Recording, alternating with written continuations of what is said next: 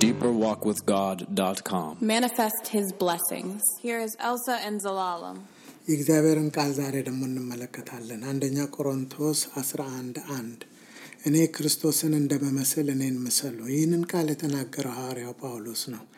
የሚገርመኝ ነገር ግን እኔም ሆንኩ ሌሎቹ ይህንን ቃል ስንደግመው አልሰማውም፣ አላየውም። ለመሆኑ ይህ ቃል ለጳውሎስ ብቻ የተጻፈ ነው ወይ ወይስ እኛም ወስደን ይህንን እንድንለማመድ የእግዚአብሔር ፍቃድ ነው? ያንን ደግሞ እንድንመለከት ዛሬ እፈልጋለሁ። እንግዲህ ይህ ነገር እኔ ክርስቶስ እንደምስል እኔን ምሰሉ የሚለው አነጋገር ክርስቶስን የመምሰል ጥሪ፣ የክርስቶስን የመምሰል ሕይወት እንድንኖር የእግዚአብሔር ሀሳብ መሆኑን ሮሜ 8 28 29 ላይ እናገኛለን። እግዚአብሔርም ለሚወዱት እንደ ሀሳብም ለተጠሩት ነገር ሁሉ ለበጎ እንዲደረግ እናውቃለን። ልጁ በብዙ ወንድሞች መካከል በኩር ይሆን ዘንድ አስቀድሞ ያወቃቸው የልጁን መልክ እንዲመስሉ አስቀድሞ ደግሞ ወስኗልና ይላል። እንግዲህ እግዚአብሔር ሀሳብ በሕይወታችን የሚመጡትን የተለያዩ ነገሮች ወደ በጎ ይቀይራል። ይህ በጎ ምንድን ነው ብንል ዓላማው መድረሻው ኢየሱስ ክርስቶስን ወደ መምሰል ሊያመጣን ነው። እንግዲህ የምናልፍበት ውጣ ውረድ፣ ደስታ ይሁን ሐዘን የሚስለን የሚቀርጸን የእግዚአብሔር አንድ purpose አንድ ዓላማ ምንድን ነው ብንል ልጁ ክርስቶስ ኢየሱስን እንድንመስል ነው።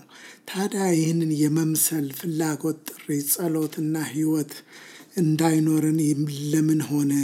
ለምንድን ነው ብንል ስለ ኢየሱስን የመምሰል አካሄድ ራሱ አንዳንድ ጊዜ ብዥታ ስላለብን ይመስለኛል። ኢየሱስን መምሰል ማለት ምን ማለት ነው የሚለውን ጥያቄ መመለስ ሊኖርብን ነው። ኤፌሶን አራት አንድ ሁለት ምን ይላል? እንግዲህ እንደተወደዱ ልጆች እግዚአብሔርን የምትከተሉ ሁኑ፣ ክርስቶስም ደግሞ እንደወደዳችሁ ለእግዚአብሔር የመዓዛ ሽታ የሚሆንን መባንና መስዋዕትን አድርጎ ስለ እናንተ ራስን አሳልፎ እንደሰጠ በፍቅር ተመላለሱ ይላል። እንግዲህ እንደተወደዱ ልጆች እግዚአብሔርን የምትከተሉ ሁኑ፣ እግዚአብሔርን የምትመስሉ ሁኑ። imitate God እያለ ነው በዚህ ቦታ ላይ የሚጽፈው። ታዲያ እግዚአብሔርን እንዴት እንመስላለን ብንል በኃያልነቱ፣ በቻይነቱ፣ በሁሉን አዋቂነቱ እንዲሁም ደግሞ ከዛ አልፎ ታምራት በማድረግ ትልልቅ ነገር በመስራት ሳይሆን በልጁ ባሳየው በፍቅሩ በመመላለስ ነው። እግዚአብሔር ፍቅር ነው ይላል። በዚህ ፍቅር ውስጥ በመመላለስ እግዚአብሔር ኢየሱስ ክርስቶስን ሕይወት እንድናንጸባርቅ ይፈልጋሉ። በዋነኛ ደረጃ እግዚአብሔርን መምሰል ኢየሱስ መምሰል የሚለው የተገለጠው በዋነኛ ደረጃ በፍቅር በመመላለስ ነው። እንደውም ይህ የፍቅር ሕይወት ከአምልኮ ይበልጣል። ምክንያቱም ወንድም ላይ አንዳች ነገር ቢኖርብህ የምታቀርበው መስዋዕት ተውና አምልኮህን ተውና አምልኮህን ተውና ተመለስ ሂድና ከወንድም ጋር ፍቅርን መስረት፣ እርቅን መስረት፣ ሰላምን መስረት ይላል። እንግዲህ እግዚአብሔር በእግዚአብሔር ሀሳብ ውስጥ በፍቅር መመላለስ ከፍቅር መጉደል እጅግ በጣም የማይወደው ነገር ነው። በፍቅር እንድንመላለስ ክርስቶስንም በዚህ በኩል እንድንመስለው እግዚአብሔር ይፈልጋል። ታዲያ ለምንድን ነው ይህንን ነገር የማንችለው ብንል ፎከስና ትኩረትም ስላልሰጠ ነው ሊሆን ይችላል። ለምሳሌ ፊልጵስዩስ አራት አስራ ሶስት ኃይልን በሚሰጠኝ በክርስቶስ ሁሉን እችላለሁ የሚለውን ቃል እንኳን የምንጠቀመው ኢየሱስን ለመምሰል አድርገን ስንጠቀምበት አይታይም። ለተለያዩ በምንደክምባቸው ነገሮች ውስጥ ኃይልን በሚሰጠኝ በክርስቶስ ኢየሱስ ሁሉን እችላለሁ ብለን እንበረታታለን።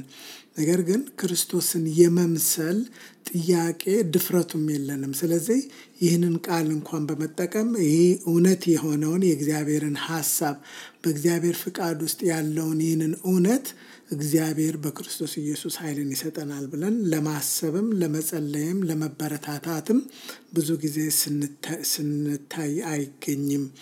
ታዲያ ከዚህ በላይ ምንድን ነው ምንድን ነው እንቅፋቱ ምንድን ነው ማነቆ? ይህንን ሁሉ እንዳናደርግ ይህንን የሚ የሚያደርገን ነገር ምንድን ነው? ምንድን ነው የሚበታትነው ሀሳባችንን ብንል አንደኛ ጢሞቴዎስ ስድስት ከስድስት እስከ ስምንት ኑሮዬ ይበቃኛል ለሚለው ግን እግዚአብሔር መምሰል እጅግ ማትረፊያ ነው ይላል። እንግዲህ እግዚአብሔርን መምሰል ማትረፊያ gain ትርፍ የሆነለት ሰው ምን አይነት ሰው ነው? ኑሮ ይበቃኛል የሚለውን ፈተና ያለፈ ሰው ነው።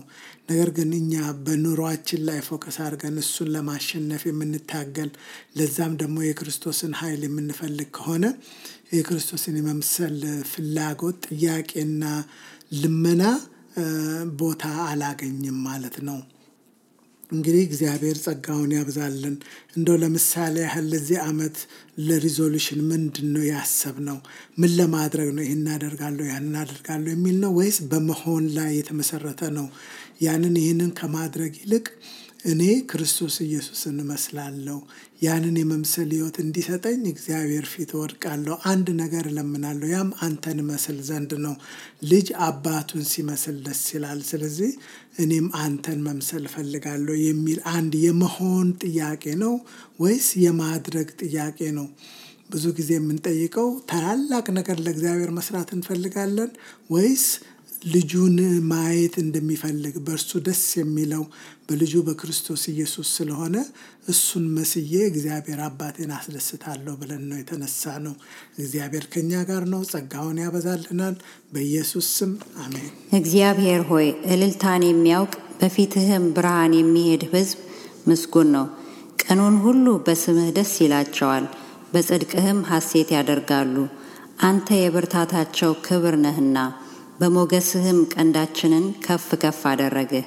ጋሻችን የእግዚአብሔር ነውና ንጉሳችንም የእርሱ የእስራኤል ቅዱስ ነው። Thank you for listening. You can support us by praying and by sharing this with friends and family.